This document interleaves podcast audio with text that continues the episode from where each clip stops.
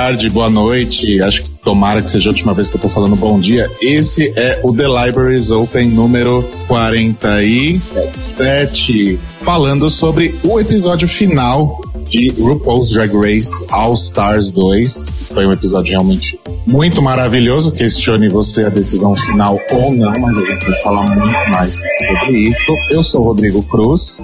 Eu sou o Telo Caetano. Eu sou Caio Braga. E hoje, como prometido, nosso extra special guest é um ouvinte do The Libraries Open que a gente escolheu aí através de uma longa e extensa e metodológica pesquisa, ou seja, um formulário do Google, né? É, e uma resposta ótima para por que ele deveria ser a, a bibliotecária convidada especial para esse episódio. Então eu vou começar lendo a resposta dele. Olha só.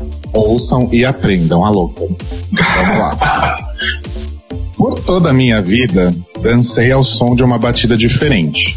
Já me confundiram com Dorito, depois com Fuligem. Já me vi num lugar em que não pertencia e que nada fazia sentido e desisti.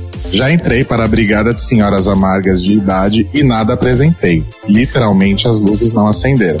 Já me dei conta de que tudo depende da maneira como te veem, te ouvem, te editam. Já falei sobre tudo, inclusive das minhas partes, obrigado. Já dancei, cantei, fiz rir, mas não consigo revelar meu segredo. Já emprestei blusinhas por aí. Já procurei reabilitação por uso abusivo de tinta corporal e quebras de maxilares. Já sofri de ansiedade e desespero por uma voz constante me dizendo que não sou bom suficientemente. Já fui cotada. E hoje só me falta participar do The Libraries Open, já que o resto é água nas costas de um pato. Então não falta mais nada, né, gente? Então, trazendo aí para vocês nosso extra special guest, Raí Chave! Vocês não me prometeram que iam ler isso daí, hein? Vergonha mundial, né? Pelo amor de Deus. Tudo bom, gente? Bem-vindo, Raí. Obrigado, gente. Obrigado. E o Raí fala Raí. de onde, Raí? Eu sou do Rio de Janeiro, é, capital. De repente o sotaque pode entregar um pouquinho também, né? Ela é carioca, X a carioca. Jesus. E Raí, a gente sempre tem uma pergunta que a gente faz para todos os nossos participantes, que é: qual a sua drag favorita? Bom, é, a minha drag favorita e motivadora do discurso final que eu apresentei para vocês é Jinx Monsoon. Arrasou. Por que, que ela é sua preferida? Difícil, hein? Mas ela foi a primeira drag que me chamou muita atenção no programa. Assim, na, tanto desde, desde o início, né, que eu comecei assistindo, e ela, ela foi que me cativou. Foi que me cativou tanto pela comédia, tanto pela vulnerabilidade, tanto pelo aspecto é, pessoal. E digo mais, gosto ainda mais de Jinx depois da vitória de Alaska agora no, no All Star. Só pra falar rapidinho agora, depois a gente elabora melhor. Você era Team o quê nesse All Stars? Eu comecei como Team Alaska e aí depois Team Katia All the Way. Então acho que a gente vai ter muito a falar sobre isso, mas antes o Telo vai ler os comentários que a gente recebeu sobre o episódio anterior, Family That Drags Together.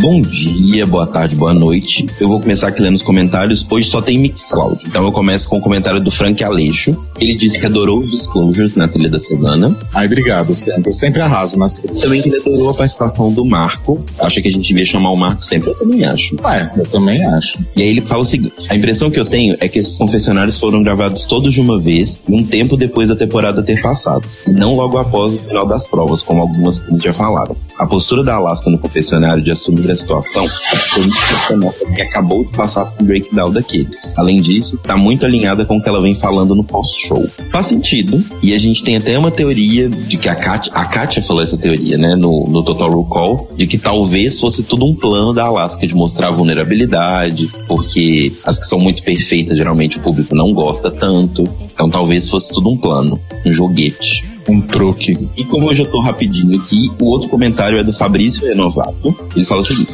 Meninos, enfim, estou mandando um comentário aqui. Ouvindo o episódio, mas na verdade quero fazer uma pergunta. O que vocês acham de All Stars 2? É a melhor temporada de RuPaul's Drag Race até agora? Beijos enormes a todos. O que vocês acham? Eu acho que foi a temporada mais. É, mais catchy, eu acho, assim. É, foi a temporada que eu ficava mais ansioso para assistir os episódios. É, mas eu acho que no final das contas, a gente precisa levar em consideração quem ganhou. Então, eu continuo com a quinta temporada, como a minha, a minha preferida. Mas essa, de fato, é uma temporada de grande destaque entre as que o Paul colocou no ar. É difícil, porque para mim, depois da sétima, tipo, a oitava foi muito foda. E o All Stars, na verdade, o All Stars foi surpreendente porque eu acho que os, o Telo e o Rodrigo compartilham desse sentimento, porque a gente chegou a conversar sobre isso algumas vezes, mas surpreendeu a gente positivamente porque a gente não tava esperando muita coisa desse uhum. All Stars 2. Então eu acho que eu sou daquela da turma do a, a, a, última temporada é sempre a melhor temporada, entendeu? Não, então, eu acho que é bem isso que você falou. Acho que ela foi mais surpreendente do que a gente achava que ia ser uma merda. Ou a gente achava que já sabia o que ia acontecer. Eu queria necessariamente boa. Assim, acho que ela foi muito boa, teve umas viradas bem legais. Mas eu acho que foi mais pela surpresa em si do que a temporada mesmo, né? Olha, eu tenho uma opinião bem elaborada sobre isso, aqueles. Mas eu vou, vou tentar não me estender muito. Eu acho que o All Stars 2 foi uma temporada ótima em termos de, de narrativa se a gente olhar o programa meio como uma novelinha, assim, sabe? Eu acho que narrativamente foi perfeito, mas em termos de reality show de competição, que é o que é RuPaul's Drag Race, eu ainda acho, nossa, gente, eu tô revendo a sexta temporada porque eu não tenho nada para fazer na minha vida, e a sexta temporada é tão boa, tão coesa nessa questão de competição, sabe? Então, na verdade, eu acho que o All Stars não necessariamente foi a melhor temporada, eu acho que eu ainda fico com a sexta. Gosto bastante da quinta também. E a quarta parece que não envelheceu muito bem, não sei. E eu acho que narrativamente foi a melhor temporada. Mas se a gente for pensar que o RuPaul's Drag Race é por natureza uma, um reality show de competição, eu não. Eu ainda fico com a sexta, talvez. Bom, esses foram os nossos comentários. Eu hoje tenho beijos para mandar pro Gelson e pro Bruno, nossos ouvintes, que estavam ontem lá na Priscila, da Bendela e a Kátia. Vieram falar com a gente, são super fofos. Beijos, meninos. Beijos. E um beijo também pro Clube da Delícia, o pessoal do Clube da Delícia que assiste o RuPaul, que é o Rod, o Ale, o Didi, o Jean, o Dudu, todo mundo. Beijão pra vocês. Lá. Clube da Delícia, vejam bem, imaginem só o que é esse grupo. Cairo, tem beijos? Eu tenho beijos, eu quero mandar beijo para o Marco Portel, meus digníssimos namorados, que estão sempre comigo, em RuPaul e no resto da vida. Um beijo pra Pan, um beijo pro Vitor, um beijo pro Eduardo, que também estavam com a gente ontem na Priscila.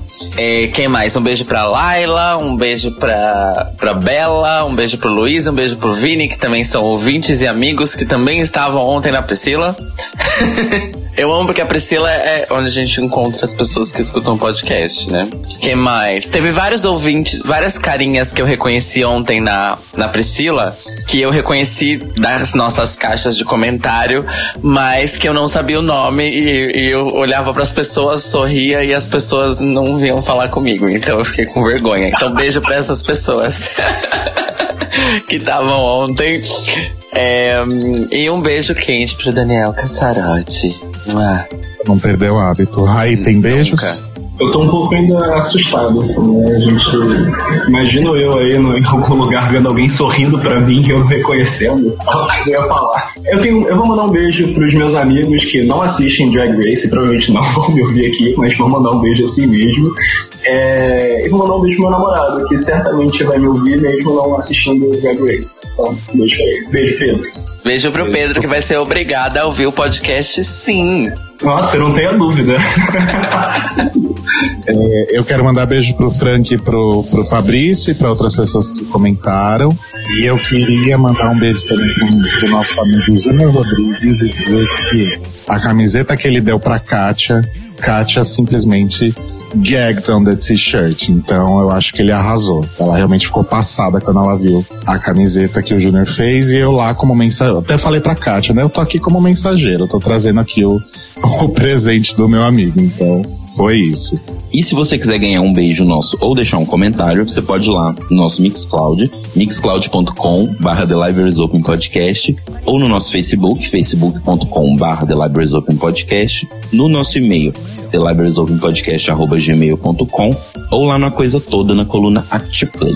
E lembrando que a gente tem lá o nosso censo do The Libraries Open rolando ainda. Obviamente a, a participação no programa já não conta mais, mas se vocês puderem continuar respondendo para a gente entender melhor o que o público anseia, o que as pessoas acham e esperam desse podcast, continue respondendo lá, por favor. E a gente tem uma novidade que está entrando no ar agora nessa semana, que é o nosso grupo no Facebook chamado A Biblioteca e a gente quer convidar todos para procurar o grupo entrar lá para a gente poder conversar mais, se conhecer mais. Vocês podem mandar sugestões de tema, podem gongar os episódios que vocês não gostam. A gente pode falar de outras coisas também que não sejam só RuPaul's Drag Race, porque afinal a gente faz outras coisas, né, gente? Então tem o link aí na postagem, mas dá uma procurada lá no Facebook e vem conversar, fazer amigos. A gente fez tantos amigos no, com The Libraries Open, então venha ser nosso amigo a louca, né? E é isso, eu acho. E vamos falar então sobre o episódio que a gente não falou o nome de novo, Lombardi. Você tem o um nome aí? All Star Supergroup.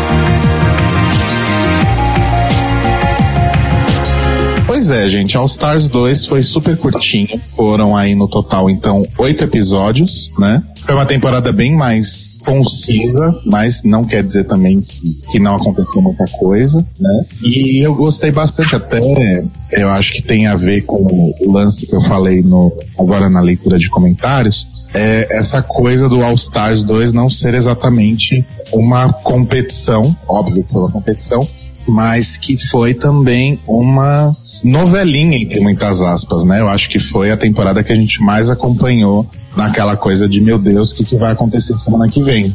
Né? E não era só pela mera questão de quem sai, quem fica, quem ganha desafio, quem não ganha, etc. Mas sim por causa de todos os, os plot twists que aconteceram. E eu, o que eu achei muito legal é, foi a dinâmica desse, desse episódio. A gente está acostumado a ver o último episódio sempre acontecendo muita coisa ao mesmo tempo, tudo corrido, tudo apertado.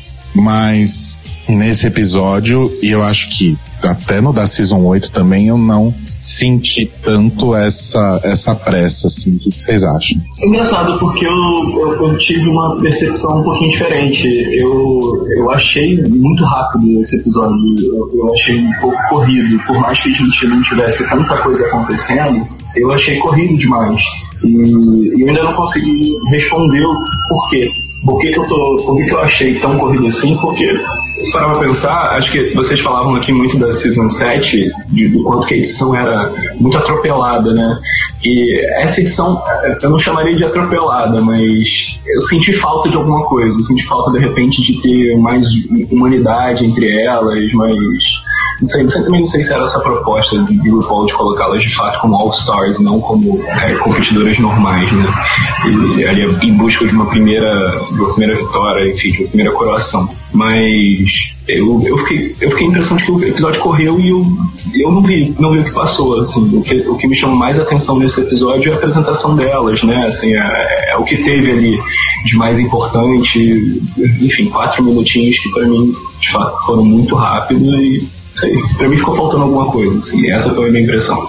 Eu fiquei com uma impressão parecida com a do Raí, é, mas principalmente quando eu parei para pensar de que eles poderiam ter usado aqueles dois slots de episódios estendidos, que é uma coisa que começou na temporada passada, né, no oitava. Eles poderiam, ao invés de ter usado isso nos dois primeiros episódios, podia ser no primeiro e no último, né?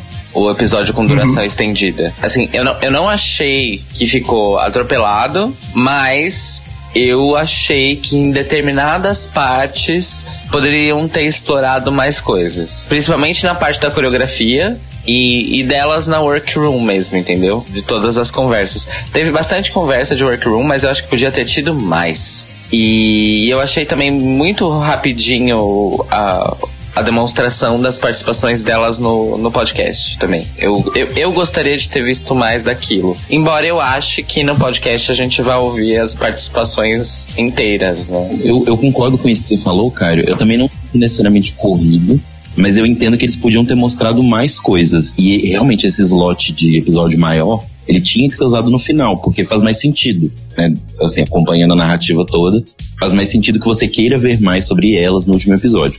E sobre isso que o Rodrigo falou da novelinha, uma coisa que eu acho que o All Stars tem muita vantagem narrativa em cima das outras temporadas é que a gente já conhece quem tá ali. Então isso faz toda a diferença, porque uma temporada normal, você meio que tem que apresentar todas elas, então é muito óbvio pra gente, por exemplo, numa temporada normal de, de All-Stars, quem vai ser eliminado ou quem vai pro bottom nos primeiros episódios. Porque eles têm muitas queens para poder mostrar, ninguém conhece ninguém. Então, se uma é mostrada demais, fica meio óbvio que vai ser ela que vai sair ou vai ganhar né? Fica aquela coisa bem descarada. E o que eu acho interessante no All Stars é que eles conseguem, como você já sabe quem são elas, já sabe mais ou menos o estilo e tal. Basicamente, a única narrativa que eles colocam em cima delas é o crescimento pós-temporada. Eu acho que dá tempo de trabalhar outras coisas, principalmente a relação entre elas, a relação delas com o programa, e não ficar perdendo tanto tempo contando a historinha, porque a gente já conhece. Mas eu acho que a temporada foi boa, eu tava falando no começo, não acho que ela foi a melhor de todas, acho que ela teve muitas surpresas, mas não foi a melhor. Mas eu acho que assim, essa coisa da novelinha, eu acho que eles finalmente aprenderam a usar o background do programa totalmente para eles, assim. Eles já sabiam usar muito bem, mas nessa temporada acho que ficou claro que, tipo, não importa o que aconteça, a produção tá preparada para poder contornar. Tanto que eles contornaram muito bem os vazamentos, né? Bom, é, só falando então um pouquinho do que aconteceu logo no começo, é, eu acho que muita gente estava com a expectativa de que quando a Kátia mostrasse o batom, ela ia mostrar o nome da Alaska, mas ela foi super coerente e mostrou o nome da Roxy, que era alguém que estava merecendo sair já fazia alguns episódios ali, né? Mas eu gostei muito disso porque mostrou que a, a Kátia não é exatamente uma pessoa vingativa, digamos assim, e nem estratégica pela mera estratégia, sabe? Tipo, como a Alaska foi quando eliminou a Tatiana. Né? A gente sabe que, na verdade, ela não eliminou a Tatiana porque a Roxy tinha emprestado a, a Bruzinha. Ela eliminou a Tatiana porque era uma das competições mais fortes ali para ela. Né? Apesar de ela não ter assumido isso, eu acho que no, na prática deve ter sido algo assim. Então achei legal essa coisa da Katia ter sido realmente coerente na escolha, né? Ela foi realmente pela Queen e não estava apresentando nada muito interessante já havia algum tempo, né? Eu acho que a Kátia, ela foi a única dessas que chegaram até a final que foi coerente o tempo inteiro, né? Assim, a única que, que de fato vinha escolhendo quem que tinha sido pior e quem estava com pior rendimento, enfim. É, tanto a Alaska quanto a Detox não tiveram essa escolha, não fizeram essa escolha quando foi possível. Bom, e a Roxy não teve essa possibilidade de pegar mais batom, mas enfim, é, teve, nem chegou aí. Mas, a, eu acho que a Kátia foi a única que foi coerente com a conversa que elas tiveram lá no início. Sim, a Kátia foi a única que seguiu 100% o tal do acordão das drags. Né? As outras meio que cagaram pra ele. Depois que a Fifi saiu, principalmente, ninguém ouviu mais falar, ninguém reclamou mais.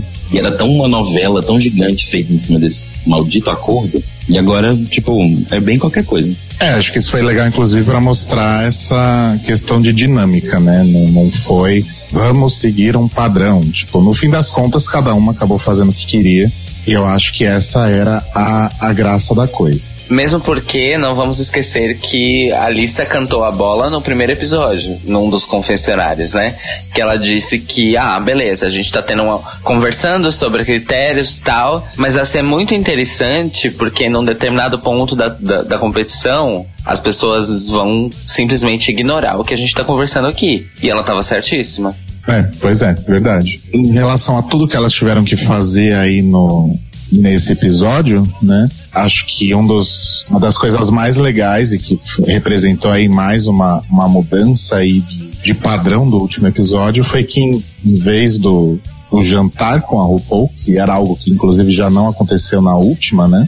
na última temporada, na oitava. Dessa vez elas tiveram que participar aí da gravação do melhor podcast da internet, que é o The Libraries, ou quer dizer, o, o What's da, da RuPaul. Que como o Cairo disse agora há pouco, foi muito curtinho, poderia ter um pouquinho mais de destaque. Quem sabe a gente ouça aí no, no podcast For Real mesmo da RuPaul aí uma versão completa dessas entrevistas. Mas aí também, é, né, confabulando aí com essa teoria de que a Alaska mostrou uma vulnerabilidade programada no, no penúltimo episódio, ela é justamente a que mais se ferra no podcast porque a RuPaul e a Michelle tocam nos pontos fracos mesmo, que é o lance do Alaska Talks e da, do ataque, né, de, de pelanca que ela teve no, no penúltimo episódio.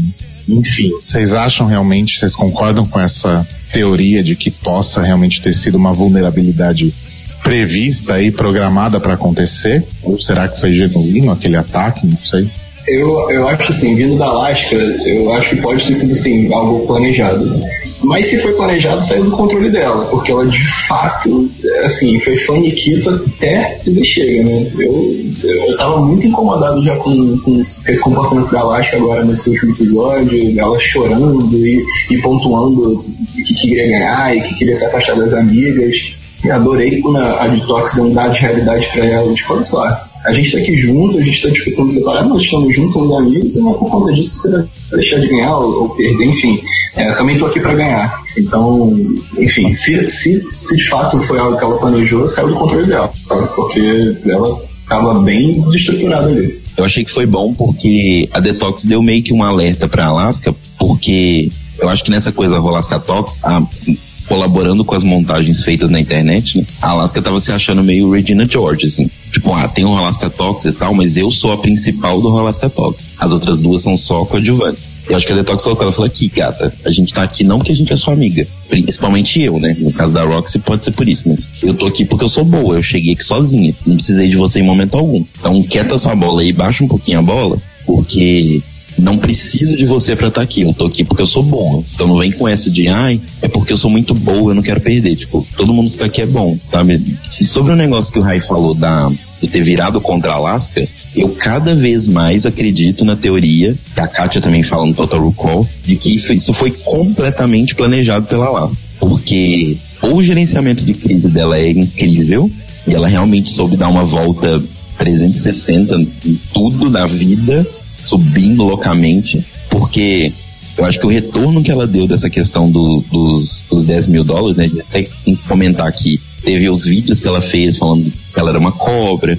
Teve o vídeo que ela fez ligando para Detox falando que elas vão doar o, os 10 mil dólares para uma instituição de caridade que ajuda crianças LGBT. Então eu, eu até falei com o Rodrigo, assim, agora já saiu o disco da Alaska, que eu não, não consegui ouvir ainda, mas eu já não me surpreenderia se tivesse uma música chamada Ten Thousand Dollars. Pra, tipo, realmente mostrar que isso foi planejado desde o começo, que era todo um plano da Alaska, porque ela precisava mostrar a vulnerabilidade, ela tava indo muito perfeitinha no negócio. E tem uma coisa que a Alaska comentou no, no episódio, que talvez corrobore contra a minha própria teoria, né? Falando que isso seria mais sincero. Eu nunca tinha parado para pensar isso, mas foi a primeira vez que a Alaska, participando de RuPaul, ela esteve no bottom. Ela nunca esteve entre as piores.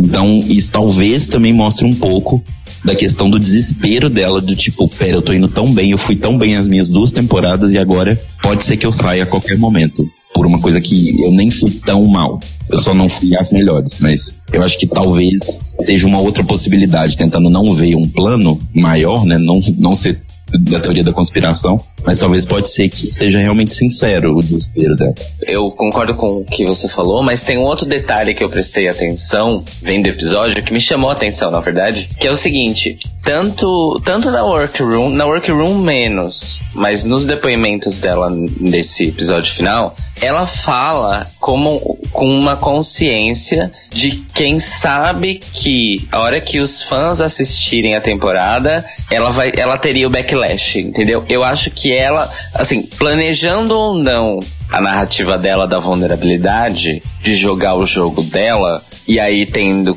E se ela fez isso, vamos dizer assim, sozinha, a produção do programa caiu na dela porque entrou no jogo, ou não, não sei se foi um planejamento conjunto ou se foi só ela. Mas eu achei que, independente disso, ela chegou nesse último episódio, tipo, refletindo sobre, putz, as pessoas vão me xingar muito no Twitter pelo que eu fiz nessa temporada. E ela deixou isso claro quando ela disse que, tipo, você ser uma vencedora não faz que você seja necessariamente amada, né? Que ela disse na workroom. E, e aí no confessionário ela dá uma extensão dessa ideia, que ela disse que é, muitas pessoas não vão gostar do que eu fiz, de como eu agi, mas eu fui bem na competição. Ela falou um lance assim no confessionário.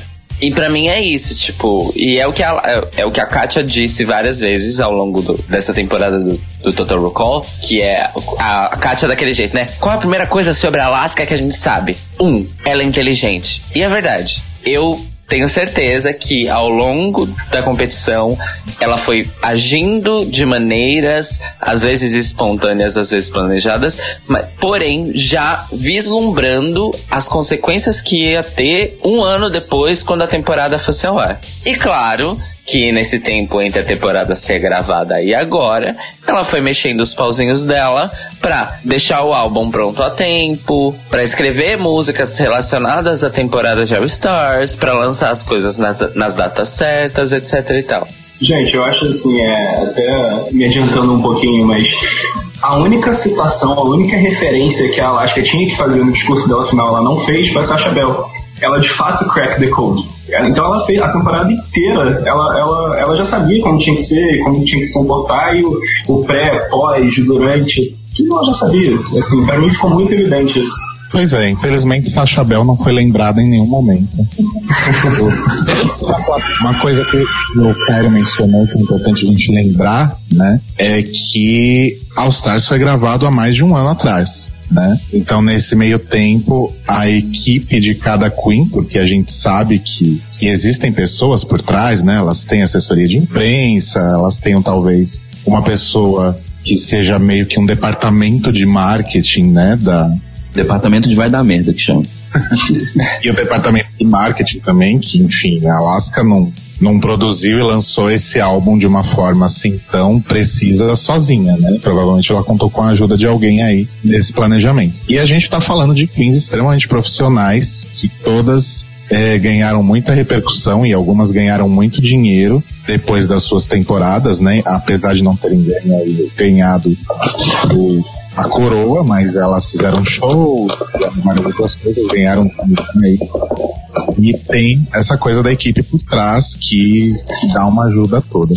E aí vem uma dúvida minha, uma dúvida barra teoria da conspiração, que me veio à cabeça, na verdade. Eu não sei até que ponto o isolamento no All Stars é tão efetivo quanto o isolamento numa temporada comum. Então, será que, sei lá, durante a, durante a temporada, será que alguma delas, e aí talvez especificamente a Alaska, pode ter contato com, com o PR dela ou com, com a gente, alguma coisa, e de repente recebeu algum direcionamento? Vocês acham que isso é possível? Olha, possível, eu acho que é. Eu não sei se dá tempo porque o All Stars é muito rápido, né? Em duas semanas eles já gravaram tudo. Porque cada episódio são mais ou menos dois dias, a gente não sabe se existe o, o, dia de pausa entre eles ou não. Então, sei lá, entre duas e três semanas já foi tudo gravado. Eu não sei se dá muito tempo de fazer isso, mas uma coisa é fato, a equipe que todas as queens nessa temporada tem por trás delas é uma equipe gigantesca e que funciona muito bem. Porque isso que você tocou no ponto do, do profissionalismo, eu acho importante a gente colocar, porque, sei lá, se a gente pegar uma, uma que é menos, é, como é que eu falo, menos bombada na internet, etc, né? Eu dei esse termo, mas menos bombada assim que a Roxy, por exemplo. A Roxy, ela, ela tá num nível de profissionalismo do tipo, ela é a Silvete Montilla da Flórida. Ela é a grande apresentadora, que vai em todas as casas, que abre todos os shows, que apresenta todos os shows, é isso que ela faz. Ela faz as apresentações dela, mas o que ela realmente ganha o negócio, ela é a Silvete Montilla da Flórida. Então, quando não é ela que tá apresentando algum show, é a, é a Ginger. Então, basicamente, as duas são as grandes hosts de lá. Então, todas elas têm uma grande equipe por trás e eu acho que seria meio complicado eles deixarem, a produção deixar elas terem né, menos, serem menos isoladas do que nas temporadas normais, porque justamente ia envolver muita coisa e eu acho que sairia um pouco do controle da produção, porque por mais que a Alaska seja super inteligente e talvez tenha feito todo esse jogo, eu acho que a produção ainda precisa ter um certo controle para não deixar as coisas saírem demais do controle deles. Né, porque eles precisam ter bem acertadinho o que eles querem. E só para matar essa questão do, do podcast, vale lembrar a alfinetada que a RuPaul dá na Fifi, né? Que acho que foi durante a entrevista da Roxy, né? Que falando sobre a coisa da Roxy, que, que ela tinha sido uma beat na quinta temporada, mas que que bom que ela reconhecia isso, né? Porque não tem essa coisa de culpar a edição, né? E ela dá aquela olhadinha pra câmera e fala que não tem essa de culpar a edição. Você falou e tá aqui. Fica essa alfinetada aí pra, pra Fifi pouquinho desnecessária, talvez, mas fica, né? Na verdade, assim, acho que quando foi gravado, obviamente não era uma alfinetada exatamente pra Fifi, sim para todas as queens que já falaram isso na história de RuPaul's Drag Race. Porém, de uma certa forma foi pra Fifi, porque a Fifi já tinha brigado com a produção, porque a, a briga da Fifi começou lá. Uhum. Né? Sim, é, tô dentro da gravação, né? Exato. Mas a RuPaul basicamente quis expor elas na internet, né? ah, não. E... Mas é o seguinte, vocês ficam falando, mas tá aqui a fita que prova que você fez. É praticamente Leona Assassina Vingativa 1, né? Remake Exato. com RuPaul. É, eu, eu, eu, acho a RuPaul completamente desnecessária nesse assunto. É, assunto passado, acho que vocês já discutiram bastante aqui também, completamente desnecessário. É, ok, você, é, eles conseguiram lá né, a filmagem para dizer que de fato o jurado estava falando pra Alice, não pra ela, não, tem aquela história toda. Mas, ok. E o resto? Você escolheu aqui um momento específico para dizer, um momento específico para justificar tudo, eu acho completamente desnecessário, sabe? E outra, a Fifi sabia que isso ia acontecer, né? Por mais que eu seja hoje Team Fifi, eu acho completamente é, desarticulado com a realidade que as duas estão vivendo. Então, eu prefiro nem me alongar assim, nesse assunto. Eu acho, acho bobeira, assim, pras duas, sabe? Nenhuma das duas precisa disso. É, e o problema, Rai, é que até o Caio já falou em outros episódios, você deve concordar com isso, que é quando a RuPaul tem esse tipo de atitude, de devolver essas coisas, ela acaba alimentando a cultura de hate que tá surgindo no fã de Drag Race, né? Que as pessoas odiarem, quererem matar as queens, quererem que elas sumam da face da terra. E a RuPaul dando essas alfinetadinhas, ela tá só alimentando ainda mais isso. É completamente desnecessário, assim, é, é, meio que ela, nesse momento, ela perde um pouco da, da, noção de responsabilidade que ela tem de ter criado esse império aí do programa que ela criou, enfim, dos fãs e tal, de todo essa, essa, esse caminho que ela criou pra, olha, toma, tô jogando ela aos leões, tá? Toma pra vocês. É completamente e, necessário. E não vamos esquecer que da outra vez que a RuPaul arrumou briga com uma alumni de, de Drag Race, ela também perdeu a noção de responsabilidade, estimulou cultura de ódio, mas ela perdeu, que foi contra a Carmen Carrera. Uhum.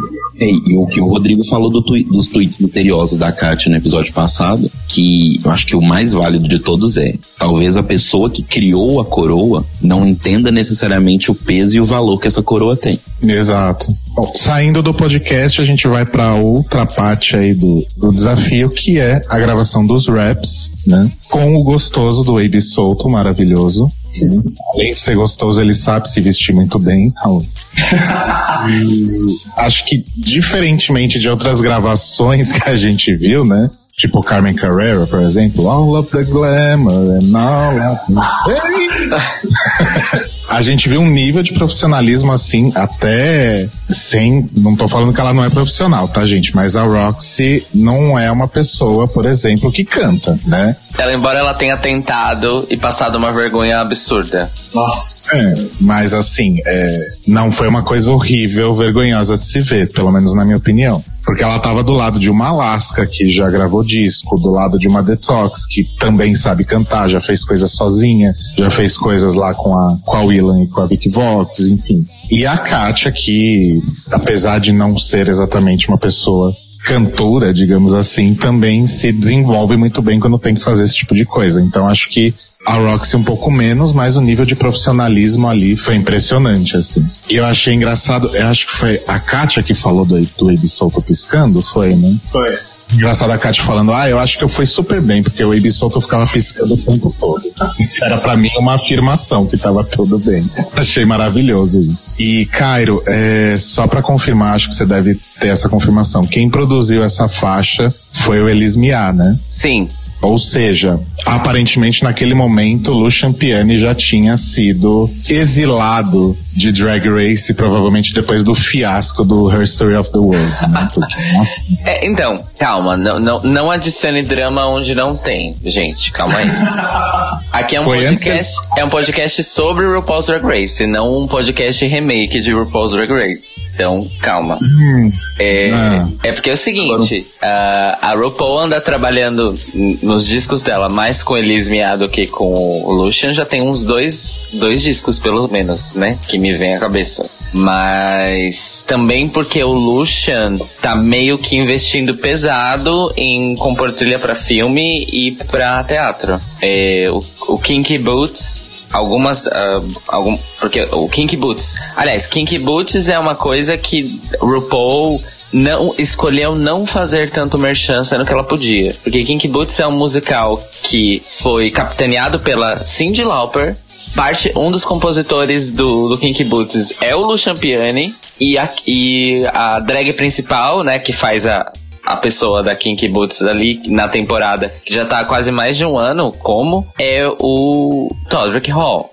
No entanto, ela só mencionou Kinky Boots uma vez, a temporada inteira, que foi nesse episódio. Ou seja, RuPaul é uma marqueteira com quem ela quer, com quem ela não quer ostracismo, né?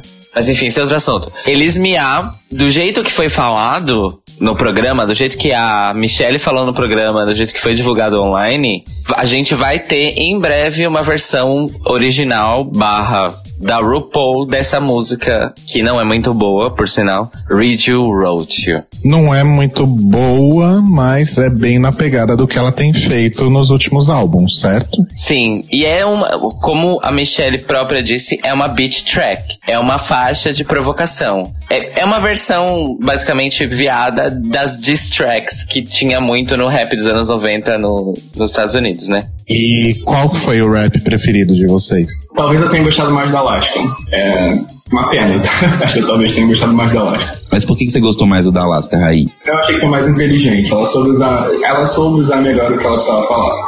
Eu achei a história da Kátia, a proposta da Kátia, a melhor. Mas ficou muito difícil de entender o que ela estava falando. Eu acho que, acho que ela deu mole aí. Ela tinha a melhor proposta e não soube aproveitar, na minha opinião. E por isso a Alaska, a Alaska levou. Assim, estou ignorando o fato de ela ter se pintado de azul e pra mim não ter funcionado, mas é, para mim o rap dela foi o rap que foi mais inteligente, ela soube, ela soube utilizar melhor o que o RuPaul queria ouvir naquele momento. Cairo? Bom, eu concordo com o Raí. Em tudo que ele falou. Eu, eu, eu senti a mesma coisa. Nossa, tô batendo palma aqui. Gostei muito do, do da Alaska também. E eu acho que o meu problema com o da Kat foi o mesmo que o Raí falou. Era, era uma história legal, completa, mas era complexo de entender por questão da escolha que ela fez do, do sotaque. Mas eu entendo que foi também para dar uma coisa única pro dela, porque senão, porque ela não é uma cantora, então ela precisava se apoiar nisso. Mas eu queria fazer um destaque pra minha torcida, né, que eu falei episódio passado que era minha torcida, que era a Detox, que tava correndo por fora ali. Eu achei que ela foi muito boa no rap, eu achei que ela foi muito boa no podcast. Eu acho que ela, assim, eu fiquei muito satisfeito enquanto torcida da, da Detox com o último episódio dela. Eu sabia que não tava muito na dela, né, tava mais entre a Katia e a, e a Alaska na final. Mas eu fiquei muito feliz porque eu acho que ela foi muito boa com o rap. É o que ela fazia já, né, no DWV. E eu fiquei muito orgulhoso até da letra que ela criou, porque apesar dela não usar tanta coisas do programa, igual a Alaska usou, né, fazer uma coisa mais, eh, digamos assim, contextual, ou criar uma historinha tão profunda quanto a, a Katia criou, eu achei que foi interessante porque ela realmente fez um rap falando sobre ela, porque querendo ou não, o rap era de certa forma para poder mostrar pra RuPaul quem merecia, né? Porque a música falava I'm the one, tá? Então eu achei que interessante porque o dela ela falava as qualidades dela, por que que tem que ser ela e explicava exatamente do tipo por que, que você tá. Por que, que eu tô aqui? Por que, que você tem que fazer eu ganhar? Então eu gostei muito dela e eu fiquei muito satisfeito com o resultado dela. Bom, eu vou concordar também que o da Alaska foi a melhor, mas acho que também porque a gente tá muito acostumado a, a ver a Alaska fazendo músicas bem legais, né? Isso que o Telo falou que a Katia não é uma cantora, na verdade a Alaska também não é. Ela tem se esforçado um pouco mais, vamos ver esse disco novo, eu não eu não ouvi nada, nem Pound Cake eu ouvi, na verdade, ainda, tô, tô em débito aí. Mas a, a Alaska, ela, acho que na verdade ela não é exatamente uma cantora, tipo, nossa, eu canto como, tipo, como uma Ador Delano canta. Aí eu também não tô falando muito de qualidade, né, gente? Tem gente que não gosta da Ador, mas a gente tem que reconhecer que ela tem bons fundamentos no que se diz respeito a cantar, por exemplo. Mas no caso da Alaska é, é legal porque foi justamente o forte dela, porque a Alaska tem mais a coisa da, do, do rap e da coisa falada, né? Tipo, os dois principais hits dela aí, o Your Makeup's Terrible e o, e o Rain, são. Olha, Raí, o nome do, do participante. É. Falou. A Alaska fez uma música pra você, olha só. São músicas né? Ela, ela fala, tipo, ela não canta exatamente, são os maiores hits dela. Então acho que pegou justo, justamente o, o forte dela, mas eu também vou dizer que eu gostei muito da Detox, sim. Achei que ela arrasou mesmo. Eu, eu fiquei incomodado com um verso do Detox que pra mim tava ali fora da métrica do, do, do, do rap, sabe? Eu não sei vocês, eu fiquei com essa impressão de que tinha um verso que ela inclusive se enrola para falar. E aí eu fiquei pensando, pô, alguém que tem tanta experiência aí com rap, ela me manda esse verso, eu, fiquei meio, meio bolado assim com ela nesse, nesse versinho. Tô, tô falando besteira ou vocês perceberam alguma coisa nesse sentido? Eu sinceramente não percebi. É, eu notei que tem um, tem um, teve um trecho que não tinha pô, aquelas rimas falsas, né? Que ela rima só com o ritmo, mas não rima necessariamente as palavras. Mas eu achei que ela estava se saindo tão bem, tanto na performance da gravação, quanto mais pra frente que a gente vai falar na apresentação em si, eu acho que passou desapercebido, sabe? Eu acho que ela conseguiu contornar isso. E só pra detalhe que a gente não falou muito, mas o rap da Roxy foi plé, né? Enquanto tava rap, tava até divertido, mas quando ela começou a cantar lento no final, puta que pariu. quando ela começou a sussurrar jurando que ela era Britney Spears, que também hoje em dia não canta porra nenhuma, ficou bem constrangedor. A parte pior para mim da Roxy foi o fato de que justamente nessa hora que ela começa a abre aspas, abre aspas, abre aspas, cantar, fecha aspas, fecha aspas, fecha aspas, era o momento mais legal da performance dela. Então foi meio tipo. É, meio. Inclusive, Márcia Pantera gritou, né, nesse momento do ventilador. Nossa, bicha, se um dia Roxy Andrews conhecer a Márcia Pantera, Roxy Andrews vai finalmente se tocar que ela não é nada embaixo de cabelo. Vocês viram, a, vocês viram a, a, entrevista que a Alaska deu ali pra, pra Raja, aquele programinha, né, o Pit Stop, depois? A, a Laspa, ela, ela, ela dá uma esculhambada, assim, no verso inicial da Roxy Andrews, dizendo que é, é, todas as conversas que elas têm ali nos grupos de WhatsApp, enfim, que elas têm em comum, a Roxy e a Alaska começam a, a, conversa com o My name is Roxy Andrews and I'm here to make blá blá e fala um monte de coisa. Aquele, aquele versinho inicial, tipo, idiota, sabe? E ela compara dizendo que parecia professor de matemática é, quando precisa fazer a gente decorar alguma coisa e faz aqueles versinhos babaquinhos, assim, e fáceis de lembrar. Aparelho, chama aparelho mnemônico, isso aí que você tá falando. pois é, e aí foi isso que a Roxy resolveu fazer. E acho que a Roxy podia parar de insistir na coisa que ela era uma beat, mas agora ela veio mostrar o que veio, porque ela não mostrou ao que veio, vamos combinar, né? Ela mostrou. Ela veio para ficar em quarto lugar e ser arrastada. Foi isso que ela veio. é, mas voltando a minha pergunta que me foi feita originalmente.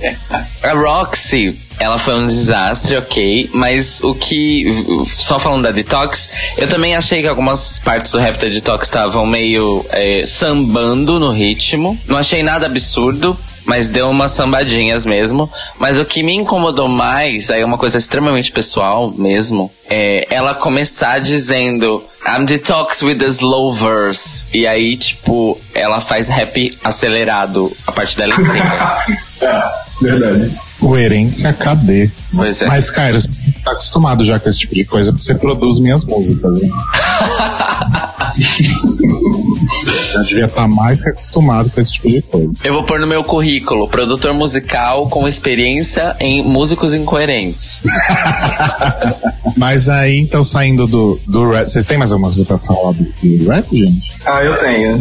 É, Lenin in the Streets, Dostoyevsky in the Sheets é sensacional. Sim, maravilhoso. Podia ser só isso, sabe, em russo, só isso, naquele sotaquezinho dela. O resto ela fazia normal. Não consegui desapegar ainda.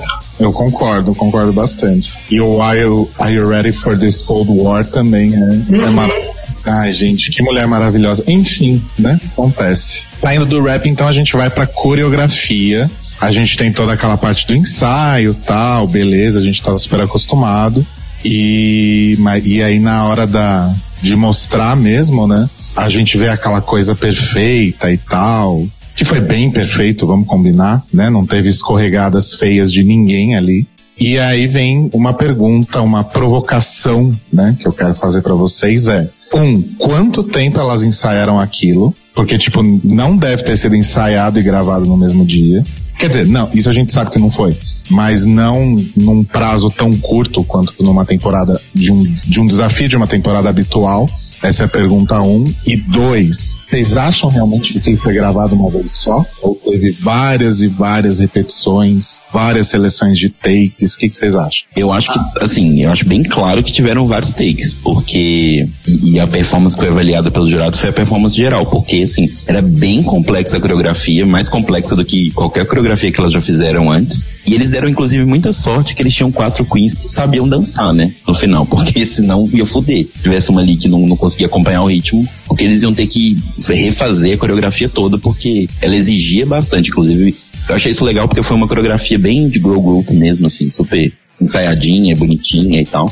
E eu gostei que os, os, os- né, o que acontece normalmente em RuPaul, que é aqueles closes ginecológicos nos rapazes não aconteceram, focaram realmente nas queens, isso foi bom, porque a gente não perdeu tanto tempo vendo o macho suado, mas eu acho que eles devem ter gravado muitas vezes, até porque tinha aqueles pedacinhos onde o som dava tipo um- um- uma mixagem, sei lá se é o nome certo de falar isso, mas dava aquelas travadinhas e tal, pra deixar o efeito visual final mais interessante. Eu não sei se aquilo funcionaria muito bem numa coreografia, porque a coreografia tava tão on point e provavelmente o ritmo não era assim na música, eles fizeram isso na edição. Eu acho que ia ficar bem bizarro se eles tivessem que fazer isso ali na hora, ia dar uma quebrada na coreografia. Então eu acho que eles devem ter gravado várias vezes, sim, pra poder até sincronizar áudio e vídeo direitinho e tal. A, a passagem da, da dança da Detox pra Katia é, foi onde eu percebi que poderia ter sido gravado algumas vezes ali, porque ah, pra eles conseguirem arrumar ali as cadeiras e botar na disposição que estavam, né? Porque a Lasha tava lá no canto lá atrás, a, a Detox também é, é, simetricamente no outro lado, e as meninas aqui pra frente. Então ali, de fato, eu percebi que, que, que tinham sido gravados assim algumas vezes. Agora, é, eu tenho problemas com a dança da Lasca, né? Pra mim, assim, acho que de fato é a única queen ali que provavelmente teve dificuldades com a dança. Inclusive, a coreografia dela nem exigia tanto dela assim, né? Porque ela andava e os quatro caras carregavam ela, né? Puxavam ela para um lado, pra cima, pra baixo, pra fazer muita coisa. Então, é, por mais que eu tenha adorado a coreografia, achei tudo muito on point, tudo perfeito, é, eu fiquei um pouquinho de olho na Lasca, assim, porque parecia uma galinhazinha, sabe? Assim, com os membros todos. Toda Lasca mesmo, né? Como a gente conhece ela. Então, o Telo falou, eles tiveram sorte que eram quatro queens que sabiam dançar, mas sabiam dançar até a página 3. Não, ninguém era coreógrafo, mas assim, elas tinham uma certa experiência. Não ia ser, sei lá, por exemplo, uma Quinti. Se a Quinti tivesse ali, fudeu. Ah, sim. É, ia ter que dado de outra forma mesmo. Mas ninguém era uma Laganja Stranja, que é uma professional. I'm a professional choreographer, né? E muito menos ninguém era uma Alissa. Mas, gente, imagina a Alissa Edwards nesse top 4. Nossa, eu fiquei pensando nisso, sabia? Como é que ia ser esse negócio aí? Mas acho que não ia ter rap nenhum, ia ser só dança. É, então. Eu acho que até a própria Tatiana, porque ela também se move muito bem, né? Também não é uma dançarina, mas ela é. Não, né? Assim, ela pode não ser uma dançarina, mas pela experiência que ela tem de, de fazer impersonante da Britney, ela acaba sabendo dançar muito bem. É. Nossa, imagina Derek Barry, então a louca, né? Final do All Stars, olha só, que sonho. Mas eu realmente gostei muito assim da Detox por causa do lance da, das cadeiras, porque não é nada muito assim fácil. E como ela mesmo disse no ensaio, né? Ela tinha que confiar no, nos bailarinos, porque se alguém errasse ali o negócio da cadeira, ela simplesmente ia cair né? Inclusive aquela parte que ela se joga também para trás. É, eu acho que eu não faria isso, não. Eu ia ficar me cagando de medo de alguém me derrubar. Ah, eu não, eu sou bem louca, gosto dessas coisas Mas meu sonho é ter aquela abertura da Kátia, né? Só que isso exige um esforço que no momento eu não tô disposto a fazer. Pois é, muitos anos de yoga. É, acho que a coreografia foi muito pela força, né, de cada um, assim, que era possível cada uma fazer. Porque, imagina se deixava aquela coreografia pra qualquer outro que não a Kátia, né? Isso é impossível. É, e isso que você falou agora faz muito sentido, porque se a gente for parar pra pensar, a Roxy não teve coreografia nenhuma. Ela andou, bateu o cabelo. Foi isso que ela fez. Não, gente, foram atrás assim, cara, essa mulher chegou no top 4. O que, que ela era boa na Season 5 pra ela estar aqui? Ah, ok, chiffonography. Então botaram lá um, um ventilador e ela fez aquela, aquela graça dela. Né? Ela é boa em costurar e fazer sensualidade, então foi o que tinha. Tá. e uma última coisa que a gente tem que falar também, antes de falar sobre Runway e sobre os discursos finais, são o, as últimas conversas ali, né? Porque rolaram algumas conversas interessantes enquanto elas, enquanto uma gravava o podcast, ou então enquanto uma gravava o rap, teve aquele momento no Alaska Talks em que a Alaska assumiu que era, aquilo era tudo muito familiar. As três e mais uma que era é, uma pessoa diferente, né? A Lovable Weirdo. Isso, obrigado. E aí, meio que a Alaska tenta fazer aquela teoria da conspiração, que acho que foi o Telo que mencionou, e a Detox fala, não, na verdade, eu tô aqui porque eu sou tão boa quanto você e também quero a mesma coisa. E a Roxy fica com aquela cara de o que que tá acontecendo? Eu não entendi um pouco direito, tipo. Isso eu acho que é uma coisa até que a gente tem que, que falar, assim, porque depois no discurso isso vai acontecer de novo e, e outras vezes, mas o quanto a Roxy tava. Isso eu achei sensato da parte dela, o quanto ela tava meio que resignada, do tipo, olha, eu tô aqui realmente só fazendo figuração, eu não devia estar tá aqui, eu sei disso, eu sei que eu não, não mereço, entre aspas, estar aqui. Mas eu achei muito sensato da parte dela, porque ela tava bem correndo por fora, assim. Ela recebeu aquela edição bem por fora, sabe? Do tipo, ok, eu tô aqui só completando o papel, porque decidiram que ia ser quatro, não três. Mas eu achei válido da parte dela, porque inclusive depois que a Alaska teve o, o arranca-rabo, mini arranca-rabo lá com o Detox, ela foi lá e falou, não, tipo, relaxa e tal, tipo, deixa isso pra lá.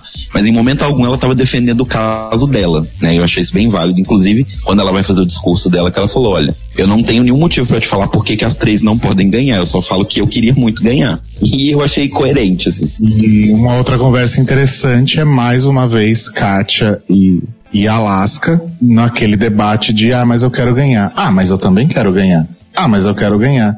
Ah, mas eu também quero ganhar que foi aí um que culminou no party do, do episódio anterior, né? Então voltou aí essa história de uma forma um pouco mais civilizada. E eu acho que vale também mencionar aquela cena de 5 segundos, né? Depois da Alaska é, refletir sobre o breakdown dela e tal, sobre o meltdown dela, na verdade, que ela tá lá bonitinha fazendo meditação. Oi? Achei fofo. Pois é, cinco segundos de Alaska meditando por dia. Pode fazer uma, uma fanpage no Facebook, né? VHS, medite com Alaska. Ah, errou. Faz, faz sua versão de como seria o Medite com Alaska. Seria assim: Oi, meu nome é o seu. Qual é Alaska? Hoje estou aqui para mostrar para vocês as minhas técnicas de meditação. Não, né? Tá bom.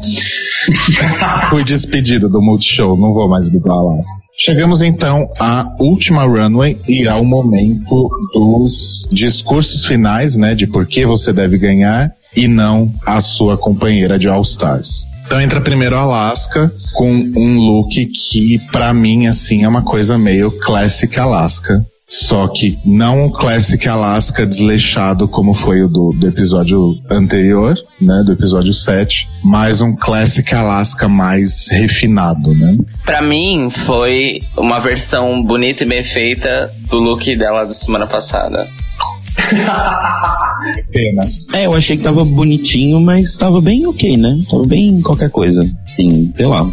Só a título de comparação, vamos lembrar do final look dela na temporada dela, o quanto era 500 bilhões de vezes melhor que esse. Exatamente. Concordo muito com vocês, acho, acho que o vestido dela na, na Season 5 foi muito melhor do que esse. Tava ok, tava super certinho, ela diz mesmo que se preparou pra caramba, mas pra mim o que deu a graça no vestido dela, na maquiagem dela, foi o que ela fez no final, né, na, no lip sync, quando ela borrou tudo. Foi que pra mim foi o que deu a graça, foi o que deu o que de Alaska que tava faltando ali. E aí, então temos a Detox, que com um look que, pra mim, pelo menos minha opinião, é bem diferente do que ela costuma fazer habitualmente, né? A gente pode até. Não é isso, tá, gente? Mas me, considerando aí que a gente tá falando de detox, me lembrou uma coisa um pouco mais old fashioned, assim, uma coisa mais. Não chega a ser uma coisa vaudeville, mas chega a ser uma coisa um pouco mais antiga, assim, que é muito diferente do que a gente vê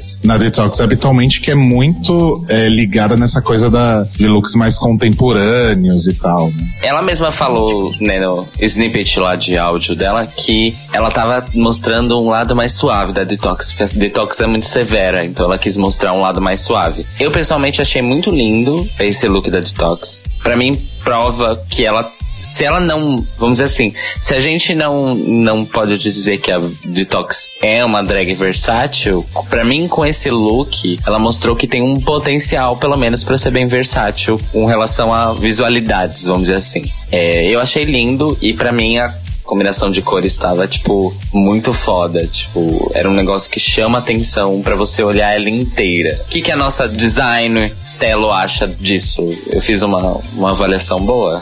Não, então, eu concordo muito com, com essa questão. E eu acho que esse look é para principalmente sedimentar uma coisa muito importante que o Carson fala na, na né, depois nas deliberações. E a RuPaul também fala que é daquelas que estão ali, a Detox é que tem um senso estético mais apurado. De longe. E eu acho legal ela mostrar que, porque assim, ela fica muito dentro da, do, da estética dela, de, dessa coisa que eu não achei tão contemporânea necessariamente, porque a gente o contemporâneo tem muitas fases dentro dele, mas é uma coisa bem anos 80 e tal, um pouquinho de 90, mas ela fica muito ali.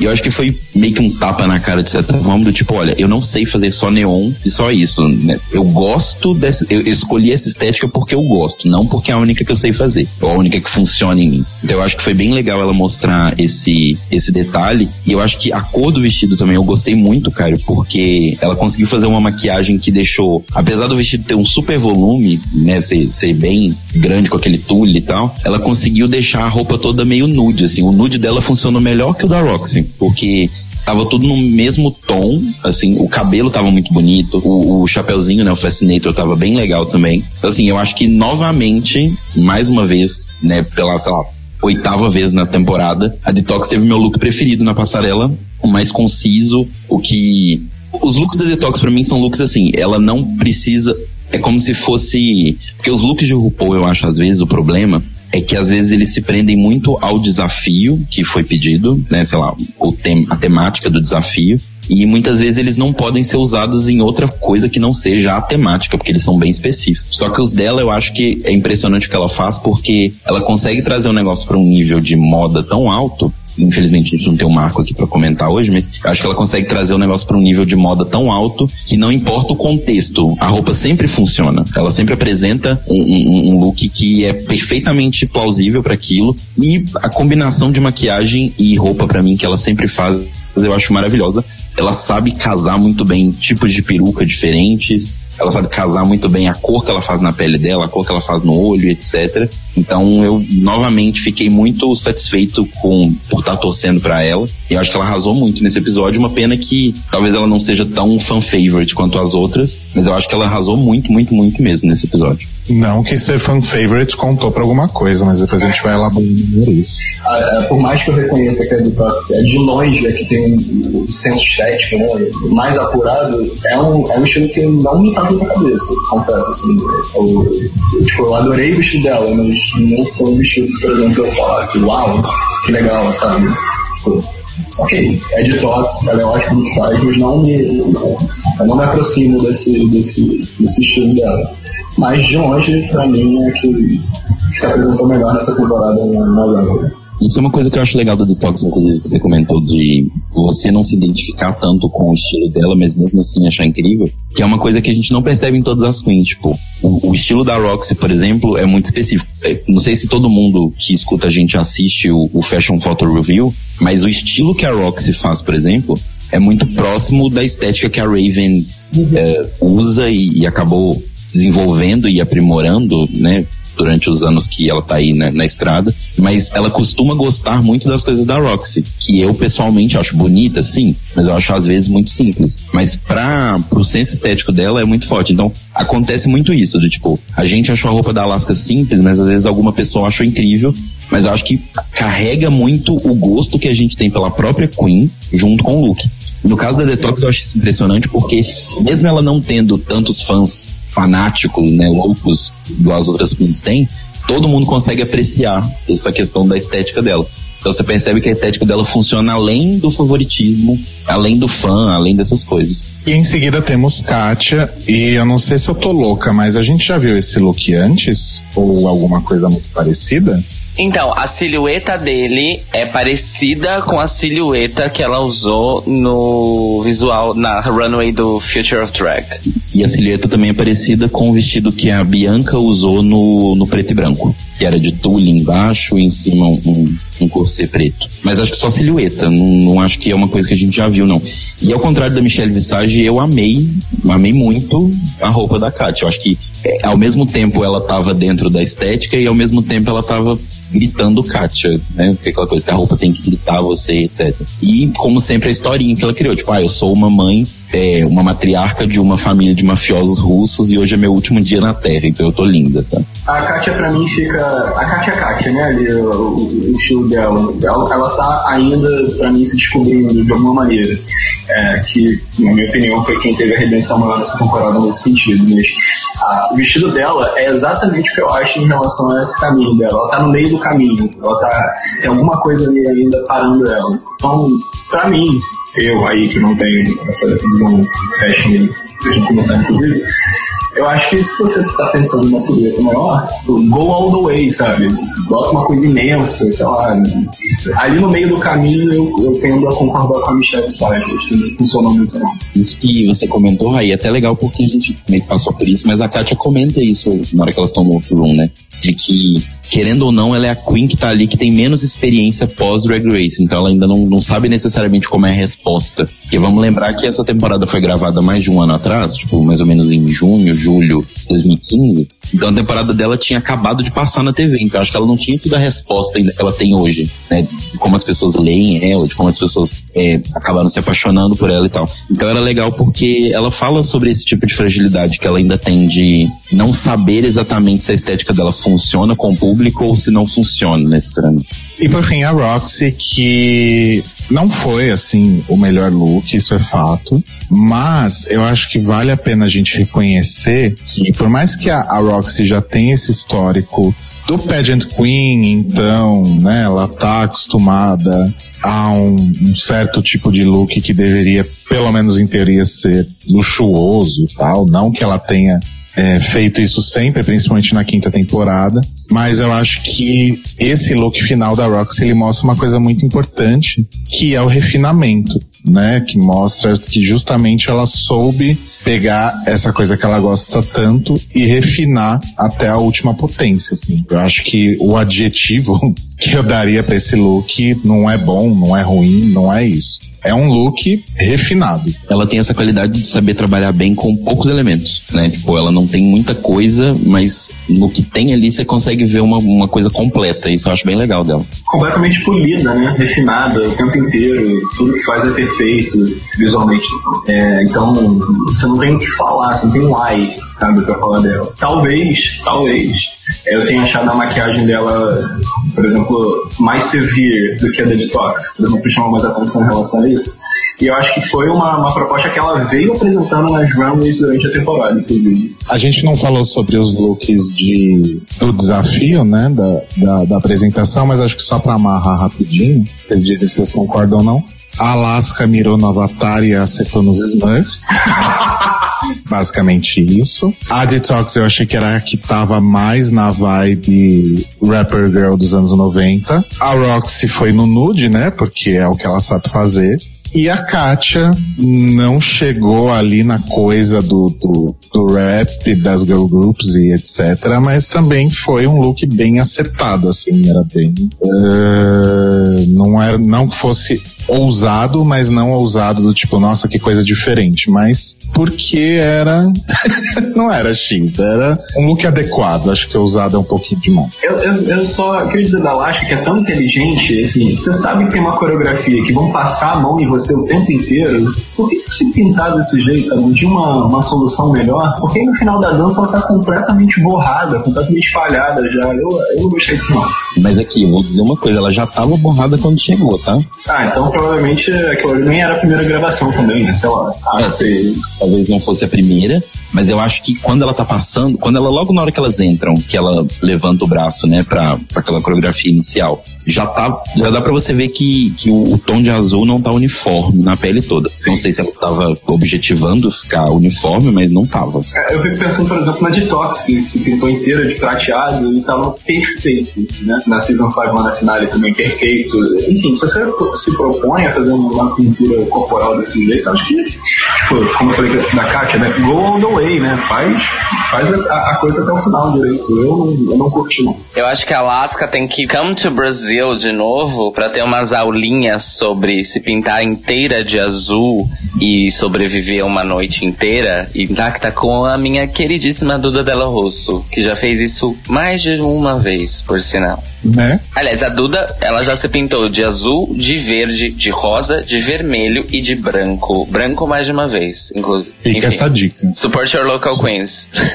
e suporte suas locais rainhas. E aí os discursos finais, né? Alaska foi naquela pegada eu sou super fã desse programa, por isso que eu tenho que ganhar. Bom, acho que eu podia ganhar, hein? Se fosse por isso, era pra Sasha Belli ter ganhado, porque ela assistiu tudo várias vezes. Pra Paula Abdul ter ganhado também, né? A ela Charo, acho que a Charo tinha que ser America's Next Drag Superstar. Gente, Ross, Ma o Ross Matthews, maravilhoso, sabe tudo. Inclusive, amo o Ross Matthews. Beijo pra ele. Nossa, amo demais, sabe? Por que, que não botam ele fixo nesse programa? Pra mim, disparada ali, mulher. Pois é, e tem gente que não gosta dele, eu fico meio chocado, mas acho que o Ross Matthews não é fixo, fixo, fixo. Provavelmente por causa de outros compromissos também, será?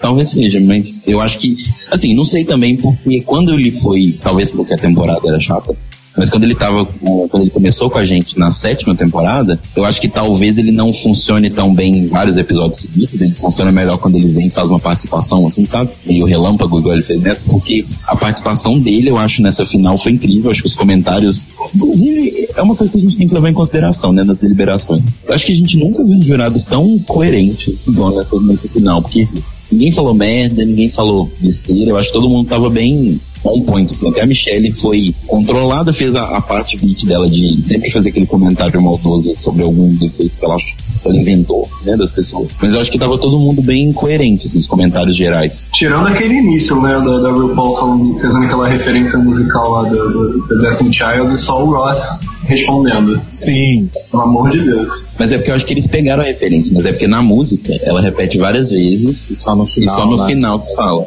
Ah, então não entendi mal. Porque pra mim, nenhum dos dois tinha pego. Tipo, Michelle, ela deu um tom pop, sabe? Sei lá. Não... Enfim, peguei birra desse início. Quando o Ross fez I don't think I can... Uou! Eu confesso que eu, eu, ali naquele momento, me ajoelhei e pedi ele em casamento.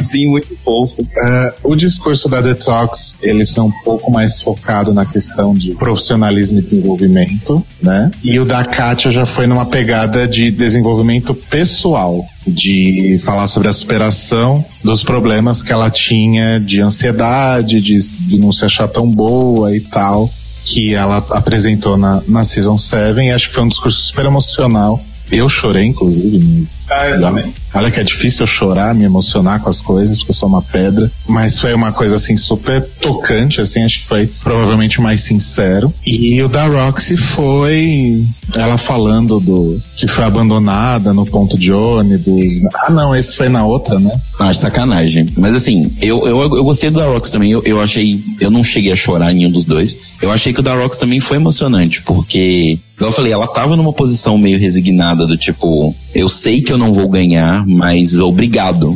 Sabe, obrigado mesmo por tudo, obrigado pela oportunidade. E eu achei fofinho da parte dela, sabe? Ah, eu achei super emocionante da Roxy. Mesmo com Bia, mesmo não gostando dela, eu, eu achei muito emocionante. Assim, ela dizer que ela ganhou todos os dias é verdade, porque assim, tirando o primeiro desafio que ela ganhou, todos os outros ela perdeu. E aí ela ganhou porque ela continuou, né? Então, assim, literalmente ela ganhou todos os dias, eu fiquei, eu fiquei mexido assim com, com o discurso dela também. Vamos combinar também que assim, não é exatamente mérito dela de ter chegado até o top 4, mas também não é culpa dela, certo?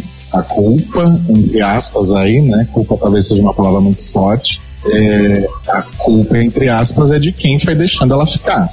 Sim. Ela não escolheu isso, né? E ela não mostrou nada que isso, mas aconteceu. Inclusive tem aquele papo na workroom delas comentando, né? E se a Roxy Andrews ganhar? Sabe? A gente se ferrou, que levou ela até agora? Algo que era uma piada, né? Os caras ficaram depois falando qualquer coisa pra tirar essa ideia, mas... Imagina se o Paul resolve dar pra Roxy Andrews.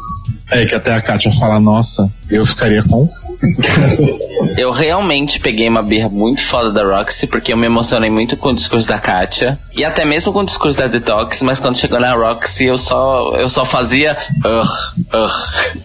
Talvez porque da última vez que ela abriu a boca para falar alguma coisa emocionante foi aquele aquela apelação do, do ponto de ônibus na temporada dela. Eu acho que assim como na quinta temporada, a Alaska venceu de novo no discurso. Pra mim. Ela fez o melhor discurso pra mim. De novo. Assim como na quinta temporada. Eu tendo, eu tendo a concordar bastante com a, essa vitória da Alaska no discurso, como também achei na quinta temporada. Ela, de novo, pra mim, falou o que precisava falar, o que o Paul queria, e usou muito da força dela, que é de fato ser super fã do programa. E eu fiquei pensando, inclusive, depois. Você imagina sou eu ali falando alguma coisa depois do discurso da Alaska, sabe? Eu não sei nem o que eu falaria. E aí fiquei imaginando o detox ali, tipo, cara, e agora? O que eu falo? Mas o discurso da Katia, ele foi perfeito pra mim também, porque ela fala como personagem, né? Ela faz a gracinha, né? Que ela fala do charisma, uniqueness, nerve and talent. O que, que eles têm em comum? Não sei, não sou cientista. Tipo, é muito engraçado. Eu, eu ri com a Katia até o momento que ela para de falar com o sotaque russo e fala dela mesma e agradece e, e, ela conta um pouquinho do que foi a inspiração dela ali. E ela se emociona eu me emocionei então chorei e ri com ela como a gente tá falando dos jurados a gente mostra tem um takezinho super rápido que o Ross também tá super emocionado com o discurso dela. Então vamos lá. Alaska ganhou mas menção honrosa demais pra Katia com esse discurso sim o discurso delas eu achei que nenhum discurso eu, não gostei Achei que todos foram, foram legais. Mas, assim, quando eu tava ouvindo o discurso da Alaska, que eu também achei bem interessante, como vocês falaram, eu entendi toda a narrativa de por que a Alaska ganhou. E ali eu já meio que já tava resignado que ela ia ganhar mesmo. Porque tanto o fato do discurso ter sido bom, mas aí eu reparei, eu lembrei, né, nesse momento que ela fala de uma pequena frasezinha que a Michelle fala na hora das deliberações, que é que longo caminho você fez de se inscrever para a primeira temporada até aqui. E se você parar pra pensar num, numa questão narrativa e uma questão de viva seus sonhos, de tudo é possível, a menina, a feinha que se inscreveu para a primeira temporada hoje é a rainha que você respeita, sabe? Então, tem toda essa história de a Alaska se inscreve desde a primeira, a Alaska já tentou, a Alaska veio, não ganhou, mas foi muito bem, e agora tá aqui a Alaska é a rainha, a rainha de todos. E essa coisa dela citar todas as queens de, de que de certa forma, ela faz uma, ah, uma homenagem, entre aspas, pro programa toda vez que ela faz isso. Porque ela tá repetindo essas frases de todas as queens e, e, e elevando essas catchphrases ao, ao ponto de memes, né? Uma coisa mais memificada. Então acaba que ela, querendo ou não, ela realmente. A gente não tava na torcida para ela, mas querendo ou não, ela, ela é a porta-voz do programa. Ela é a pessoa mais preparada e mais interessante economicamente, de marketing e tudo, para poder levar o nome do programa. Ela é uma pessoa que pode é, levar a bandeira do programa muito mais do que, por exemplo, a Chad Michaels pode levar. Porque eu sinto que no final das contas, o prêmio da Chad Michaels saiu pra gente muito mais como um prêmio de consolação, do tipo, olha, eu realmente acho que você era melhor, mas o público gostava mais da Sharon. E no caso da Alaska eu não sinto isso, eu sinto que é tipo, olha, olha todo esse caminho que foi percorrido até aqui, olha tudo isso que aconteceu e realmente você usa o programa e, e, e eleva o programa a um outro nível de entretenimento. Você traz essas frases, você faz essas brincadeiras, você de certa forma divulga queens que não são tão conhecidas usando as frases delas às vezes e isso faz a máquina andar. E querendo ou não, o que a RuPaul quer é fazer a máquina andar. Eu, eu acho que representa o discurso dela, tudo que vocês falaram até o momento, é, é isso. Representa o trash to treasure total dela. Né? Assim, a garota que era piada né, naqueles primeiros episódios de casting e tal, ela agora é a rainha do All Stars. Então, é, fecha muito, muito com essa história de de caminho, de, de, de, evolução e de expulsão são possíveis. Acho que eu também fiquei super resignado depois do discurso dela. É, meio que fechou ali um ciclo dizendo, ok, ela que vai ganhar. E terminados os discursos, então, a gente, né, o que todo mundo já sabia acontece, que é Roxy Andrews indo pro quarto lugar. Ficam Alaska, Detox e Katia pro lip sync final. A música da Gladys Knight eu achei uma decisão acertadíssima. Primeiro porque não foi uma música da RuPaul, como sempre acontece, e porque não era uma música dançante, batidão, de se jogar, de fazer split. Era uma música exatamente em que a sua interpretação é que ia contar. Né? Então era muito mais de se expressar com movimentos mais curtos, de se expressar com movimentos faciais e obviamente fazer um lip sync acertado, porque também não é uma música fácil de lip syncar. Obviamente muita gente não gostou, mas a gente tem que reconhecer que foi uma decisão super acertada, até pelo, pelo grau de dificuldade em que realmente uma final de All Stars deve ter.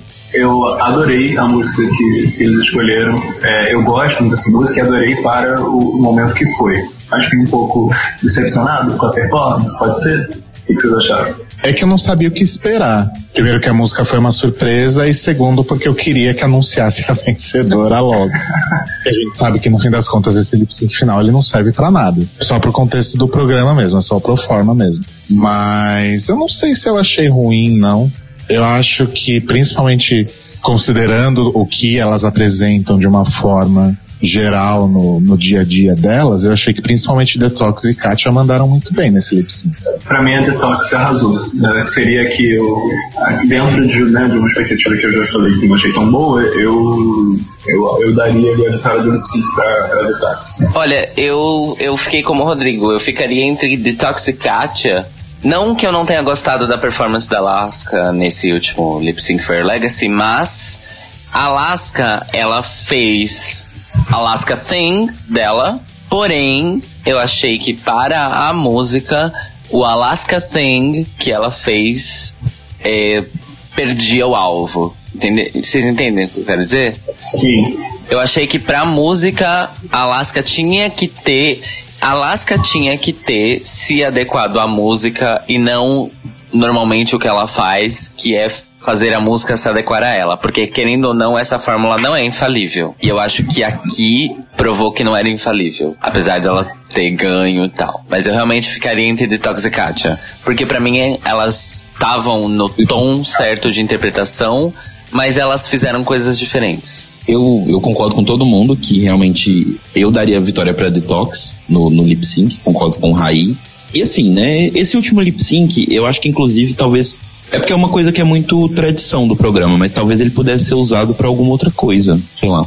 Tipo, algum outro uso desses minutinhos, sabe? Do tipo, aquela coisa das fotos na, na oitava temporada foi uma coisa legal. Eu acho que talvez podia, podia voltar, né? Eu, assim, porque a gente, na verdade, All seria difícil porque a gente já conhece elas, acho que não teria tanta emoção esse último lip sync mais pros conformes, ele na verdade ele só deixa essa questão do tipo, ah, a Detox foi melhor, mas ela não ganhou porque já estava definido que quem seria a vencedora.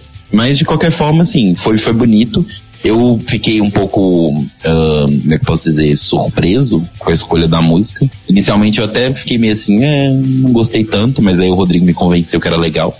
E eu acho que é interessante, mas não é o que eu esperava. Eu acho que eu esperava pelo ritmo que estava vindo do episódio, da, da coreografia, do supergrupo e tal, etc. Eu realmente esperava uma coisa mais animada. Não necessariamente da RuPaul, mas acho que realmente não teria nada especial o suficiente para poder substituir uma música de batidão que não fosse da RuPaul, porque é a final do programa, né? Mas, mas é isso aí, né? É a vida. É, eu acho que seria interessante, inclusive, é, aproveitar uns minutinhos a mais, né, é, dentro da proposta das outras temporadas, daquela conversa, né, com a criança, né, com a foto. Acho que de repente falar alguma coisa assim. E aí, o que que, o que, que a Alaska de agora falaria para Alaska lá na final da season 5? Sei lá, alguma coisa nesse sentido que amarraria o que elas pensavam do próprio, o que elas pensam, enfim, do próprio crescimento, do própria mudança.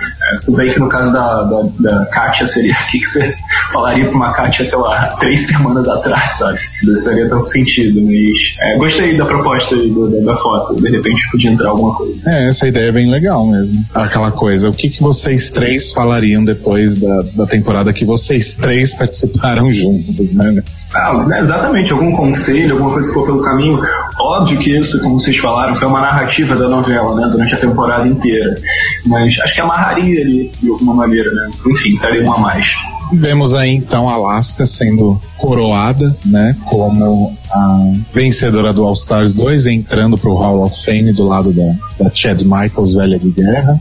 E aí a gente aprende então com essa coroação duas coisas. É, primeiro que a RuPaul não é tão filha da puta assim, porque ela poderia facilmente ter tirado o prêmio da Alaska por causa de todos os problemas de spoilers pré-All Stars. É, talvez a RuPaul tenha achado que o fato do, do namorado ter é, passado as informações e não a própria Alaska fosse aí um fator atenuante, mas de qualquer forma, a meu ver, ela quebrou um contrato aí porque ela contou para alguém tudo o que ia acontecer. Supostamente elas não podem contar para ninguém. E a segunda coisa é que nem sempre a opinião do público é tão relevante assim. Eu acho que em todas essas últimas temporadas que contaram com o voto do público, eu acho que o peso dele foi muito grande, né? Sharon, Jinx, Bianca, a própria, na verdade, na sétima temporada foi bem mais acirrado, né? Ficou entre Violet e Pearl, sabe-se lá por quê. E na oitava também ficou bem acirrado Bob the Drag Queen e Kim mas hoje até eu assumo que a Bob mereceu, olha só que mudança apesar de não querer ver o show dela, desculpa, Sejou, mas eu não vou não. E, e aí nessa a gente viu uma preferência do público esmagadora pela Kátia, né? A gente entrando aí no, se a gente for entrar no, na fanpage, no, no perfil do, do, do programa no Instagram tal, a gente vê uma proporção do tipo Kátia com 60 mil likes, Alaska com 20 mil, Roxy e Detox, cada uma com dois mil e meio, mais ou menos. Agora deve estar tá bem mais, mas a última vez que, que, eu, que eu conferi estava mais ou menos essa proporção. Então, a vontade esmagadora do público era que Kátia vencesse, mas mesmo assim, baseado em todos os critérios que o, que o Telo, inclusive, descreveu muito bem, a Alaska acabou levando aí. Bom, o Telo já falou que super concorda com isso. Eu me resigno, né? Porque de fato eu realmente acho que a Kátia merecia tanto quanto, apesar de ter uma trajetória completamente diferente. Mas eu acho que ela merecia tanto quanto a Alaska, né? Mas assim, né, gente, tem certas coisas que, que a gente aceita, né? No fim das contas, no fim do dia é um reality show e uma participante que apresentou coisas muito boas ganhou. E é isso, né? Se a Roxy Angels tivesse ganhado, provavelmente teria revoltas na rua, né? Mas no caso da Alaska, acho que não é para tanto. O que, vocês acham disso? Bom, acho, assim, como a gente tem falado, super cotada e tal, foi, ela fez por onde, sabe? A Alaska fez por onde, não foi uma vitória é, surreal. É, eu acho que, como eu tinha dito antes, acho que a Kátia conseguiu de alguma maneira entre aspas, dar a volta por cima, muito entre aspas, mas mostrar um pouco mais do que de fato ela não conseguiu ou ficou pelo meio do caminho na sétima.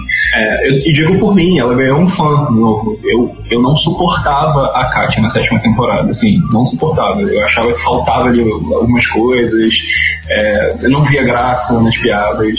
Enfim, vocês podem me chegar à vontade depois, mas não, não, não conseguia é, ter algum tipo de empatia pela Kátia. E ela, para mim, começou ainda bem, bem assim. E ela foi me conquistando. E eu bati meu martelo em relação à minha torcida no episódio da venda lá do, do, do produto, enfim, que ela achou que vender a marca dela, mas em forma de produto. Para mim, ali, eu consegui entender que ela é, recuperou o que ela abraçou a fraqueza dela, né? Abraçou o que seria a fraqueza dela para transformar em força, que foi o que a Alaska fez.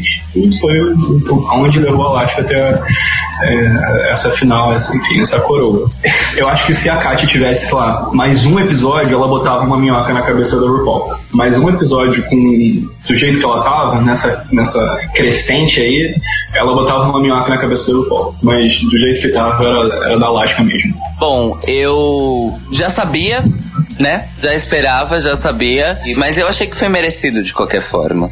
Independente da minha torcida ou falta de torcida ou não, eu achei que foi merecida a vitória, considerando a performance da Alaska na competição. Mas eu também acho que a Katia também merecia. E já eu sou time Katia desde o primeiro episódio, então eu não precisei ser convertida.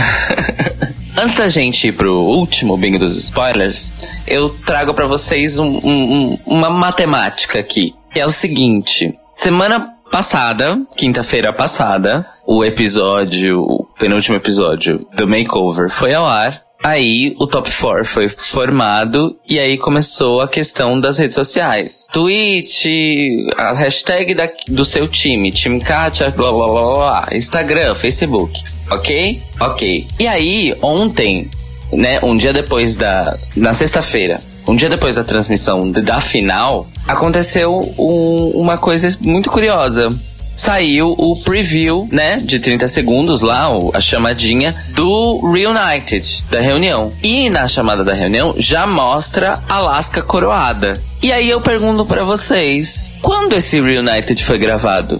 Pra Alaska já tá coroada. Porque dependendo de quando esse Reunited foi gravado, significa que toda a, entre aspas, votação online foi feita pra nada. O que, vocês acham? Eu queria adicionar uma coisa a isso que você falou, Cairo. É, no Total Recall do, sobre o último episódio, a Katia foi bem vaga em relação ao que acontecia. Ela só foi bem confuso esse Total Recall, inclusive, mas é a Katia, né? Ela foi bem vaga sobre tudo o que acontecia, falou especificamente sobre coisas que aconteceram no desafio, blá blá blá blá blá blá. E aí no final ela fala alguma coisa, não foi exatamente isso, gente, porque eu não, eu não lembro de fato as palavras que ela usou. I can't mas... quite recall. Literally. Ela falou alguma coisa do tipo: é, todas nós merecemos ganhar e quem é. Ai, gente, puta que merda, eu não lembro exatamente, mas. Eu acho que eu lembro. Você lembra? Eu também não lembro as palavras, mas acho que a mensagem era assim: todas nós merecemos e a melhor vai ganhar, mas isso não significa que seja o resultado que eu queria. Isso.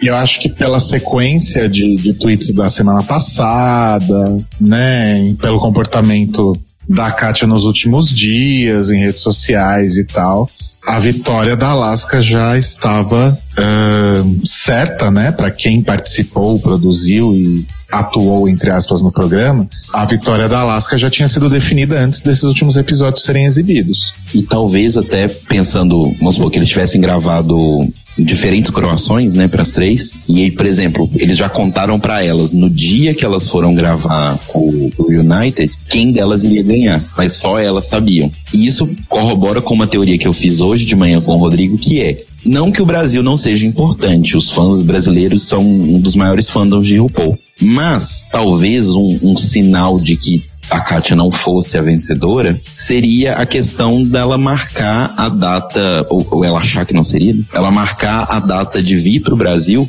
logo no fim de semana, dois dias depois de anunciarem a vencedora. Porque, por mais que o Brasil seja uma praça interessante para elas, talvez ela ganhasse mais é, grana, ou talvez fosse uma coisa mais de peso ela estar lá nos Estados Unidos quando acontecesse o anúncio. Na verdade, pelo tweet da Kátia, enquanto o finale estava sendo exibido, ela já estava no aeroporto ou no avião vindo para cá. Exato, e quem foi representá-la na, na festa da coroação, onde, a, onde foi revelado quem ganhava e a Alaska foi coroada de verdade, foi a Trixie montada de Katia. Gente, eu não vi isso, que maravilhoso. Ou seja, muito provavelmente, votação do público foi um marketing 100% e totalmente sem efeito. Porque se esse preview do Reunited foi ao ar sexta-feira, significa que esse Reunited está gravado há pelo menos uma semana. Ou talvez até mais, porque a edição do Reunited eu imagino que deva demandar um pouquinho mais de atenção, porque tem toda a coisa de encaixar o que elas vão falar, porque é uma coisa menos scriptada, né? Então, talvez até mais, né, cara? É, então, e também eles têm menos tempo, né? Porque se a gente for parar pra pensar, entre a temporada ser gravada e ela exibida é um ano, né? Entre o Reunited ser gravado e exibido são semanas. Outra coisa, é fato realmente que três coroações foram gravadas, porque eu achei a reação da Alaska tão autêntica. Não foi uma reação do tipo, ai, vamos gravar e ai, será que eu vou ganhar mesmo? Como a gente vê tanto nos outros Reunited. Então, isso é assunto do bingo dos spoilers. Ai, desculpa, Cairo Braga. Estamos ansiosíssimos pelo último bingo dos spoilers. Vamos lá, gente! Vem comigo!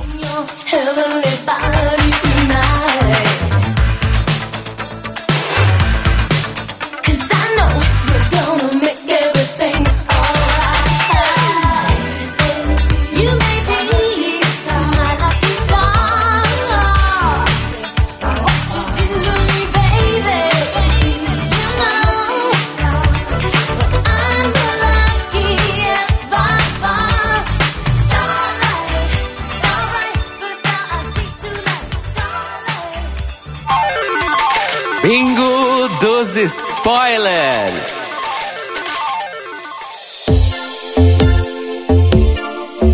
Pois é, minha gente, nós chegamos ao nosso último bingo dos spoilers, de preferência último em termos absolutos, porque eu não quero saber tudo sobre a nona temporada antes dela ir ao ar. Não sei vocês.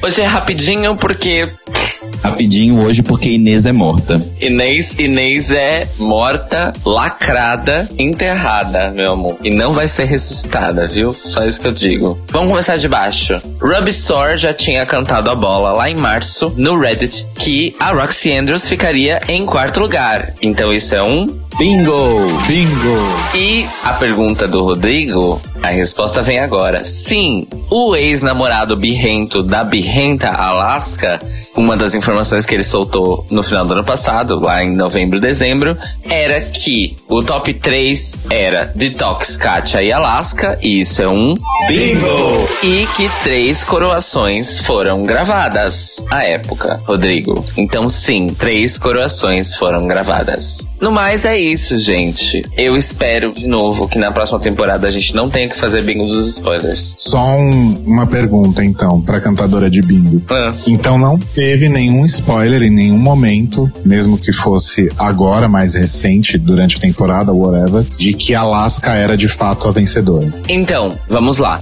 Isso não foi um spoiler, de fato. Ninguém nunca, nem mesmo o ex-namorado dela, chegou e disse: Alaska é que vai ganhar. Havia muita especulação de que ela iria ganhar, mas porque uma das coisas que foram liberadas pelo Rubisor, também em março desse ano, é de que a Alaska ia ser a, a que ia ficar, a que ia vencer mais desafios. O que ela foi. Então todo mundo começou a especular. Ah, a Alaska vai vencer mais desafios, ela vai ficar no top o tempo inteiro, então ela vai ganhar. Entendi. Então, se de fato a coroação, aliás, a vitória da Alaska foi eh, decidida antes da final, então foi ao- em algum momento enquanto a temporada estava sendo exibida já, provavelmente, né? Sim, sim. E aí rola uma coisa que a gente comentou aí nos últimos dois episódios. O que rolou foi a contra-teoria. A teoria de que Alaska seria penalizada pelo vazamento das informações via o ex-namorado e que, se ela a priori seria vencedora, ela não seria mais só por causa disso. O que acabou se provando um flop. Entendi. Olha, eu compartilho muito da opinião que a gente não precise ter bingo dos spoilers na próxima temporada, porque ainda bem que o All Stars 2 foi ótimo, eu gostei bastante, apesar de ter criticado muitas coisas no, de modo geral, eu gostei muito. Até porque deu um banho no All Stars 1. Mas uma coisa que me deixou muito desmotivado e que eu até compartilhando isso com vocês ouvintes, eu sou uma pessoa muito sincera, vocês sabem disso. Eu meio que concordei com os meninos de fazer uma cobertura do, do All Stars 2. é, primeiro porque eles queriam e porque vocês é, pediram, perguntaram se a gente ia cobrir e tal. E até para não fugir a nossa tradição de cobrir todas as teorias, todas as temporadas de, de RuPaul's Drag Race, obviamente eu acabei topando, mas antes de começar a temporada eu não tinha o menor tesão de, de fazer essa cobertura, mas ainda bem que deu tudo certo e assim. Amei fazer no fim das contas, a gente espera inclusive que vocês também tenham gostado muito dessa cobertura do All Stars 2, porque eu amei fazer, acho que os meninos também, certo? Sim, E tô vendo a empolgação. Agora, a única coisa que eu realmente torço muito, gente, é que a nona temporada volte a ser exibida às segundas-feiras, porque gravar no sábado de manhã é bastante difícil. Eu tô morrendo de sono, fome e vontade de ir no banheiro. Então. Somos duas. Thanks for sharing. Então, vamos torcer pra, pra nona temporada voltar aí ao nosso horário habitual, às segundas-feiras. Que, inclusive, eu acho que era, não necessariamente, né, por causa da dimensão do programa hoje, mas era muito mais fácil fugir de spoilers às terças-feiras do que às sextas. Não sei porquê. Sexta-feira o povo tá mais empolgado. Faz sentido. E foi isso, então. É, Raí, considerações finais suas sobre o All Stars 2, por favor. Esse é o seu momento de brilhar. Eu gostei muito dessa temporada. Essa temporada ela amarra de uma maneira assim tudo que passou até agora, né? Desde a primeira até a oitava, mesmo não tendo sido considerada a oitava, né? não tinha sido ainda, né? Foi filmado. Ela amarra de uma maneira que faz com que a gente, né, que gosta tanto do programa, se sinta, acho, de uma maneira mais motivado, né? A- a assistir, a continuar assistindo. Acho que mostra uma capacidade do programa se reinventar como reality show, assim, como competição. Como a gente falou sobre as possibilidades de vencedoras e tal, mas foi uma ótima temporada. Uma temporada que fez com que a gente, de fato, torcesse, né? Assim, se motivasse a torcer, motivasse a assistir cada semana.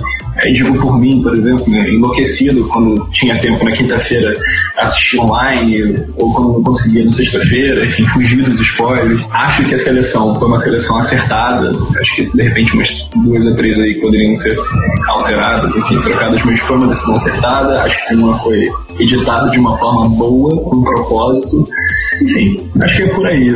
Ah, acho que você arrasou, Raí, nas, nas considerações. Acho extremamente válido. Porém, eu queria pedir pros meus, pras minhas bibliotecárias companheiras aqui de podcast segurarem o cu nesse momento sobre as considerações finais. Por quê?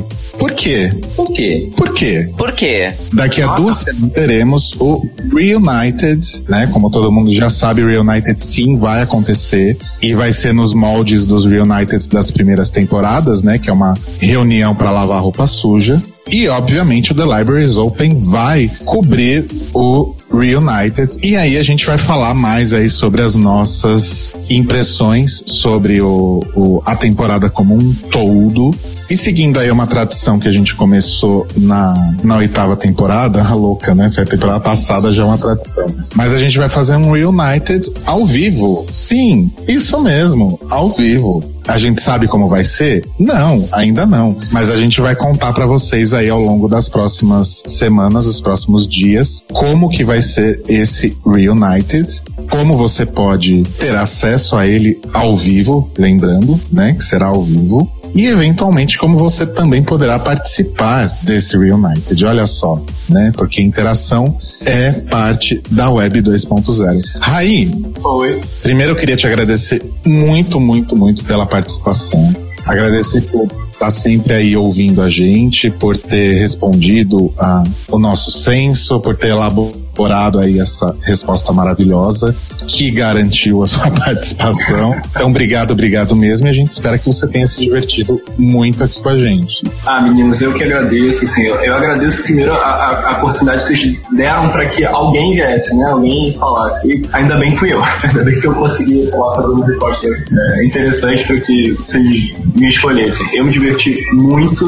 É, acho que o único pensamento assim que passava mais forte na minha cabeça era: ok, eu não preciso correr enlouquecido para comentar no Facebook, para comentar no Mixcloud de algum lugar. Já estão comentando aqui. Para alguém preguiçoso, isso foi ótimo. É, me diverti, me diverti horrores. É, a única interação que eu tinha feito com vocês foi no primeiro episódio agora do All Stars, é, comentando que talvez a possibilidade de vocês terem soltado um spoiler da Alaska vencedora. E aí vocês foram super simpáticos, super atenciosos comigo. Eu adorei, adorei saber como vocês fazem essa gravação.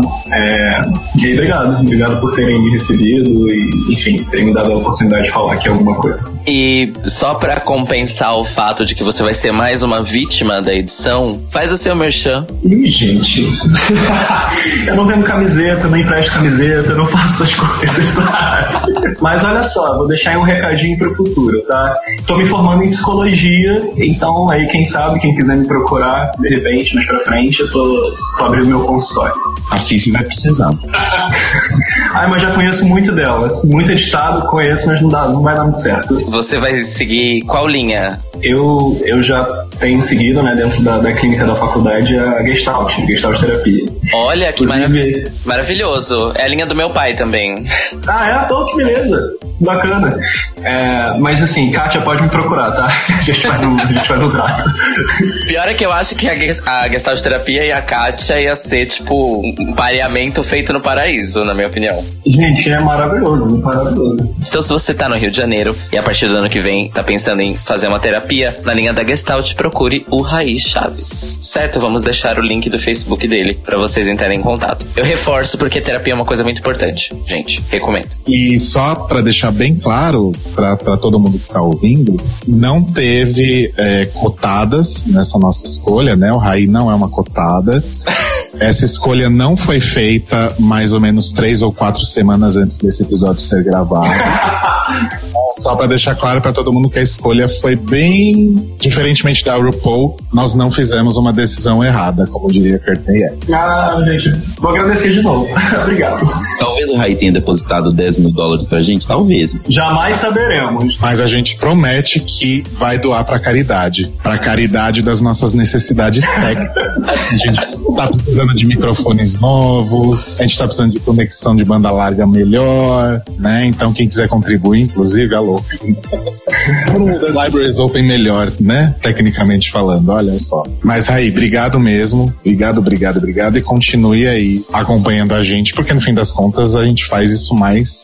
Óbvio que a gente faz pela gente, já falei várias vezes, mas a gente gosta muito de ver o feedback de vocês também. Telo e Cairo, Merchan, recados, beijos finais. O Mechan das minhas camisetas lá na Vandal, que é vandal.com barra artista barra Telo Caeto. E lembrem-se sempre que em breve vai sair coisinha nova sobre o All Stars. Então voltem lá até o United.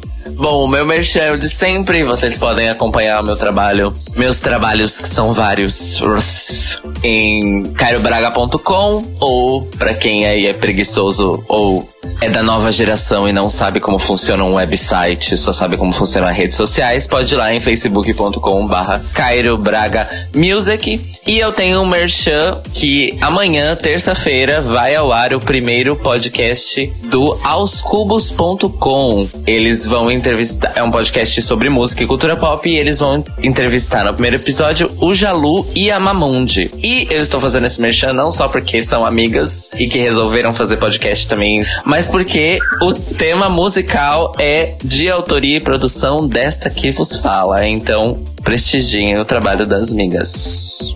Podcast do Vitor, né? Isso, podcast do Vitor Albuquerque, do André Aloy e do Luiz Coutinho. Olha, arrasou. Inclusive, André Aloy, beijos. É.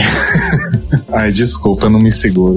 Off-topic detalhes. Então é isso, gente. Obrigado mais uma vez por estarem aqui ouvindo a gente maravilhosamente. Vocês são incríveis. E a gente volta então no final de semana posterior à exibição do Reunited, ou seja, no último final de semana de outubro, né? Vai ser um Reunited Halloween, praticamente. Para falar então sobre o, o Reunited. Duh. E então fiquem ligadinhos nas nossas redes sociais para entender como é que vai funcionar, porque a gente ainda não entendeu também. E para fechar, eu só queria dizer uma coisa. Anything is possible.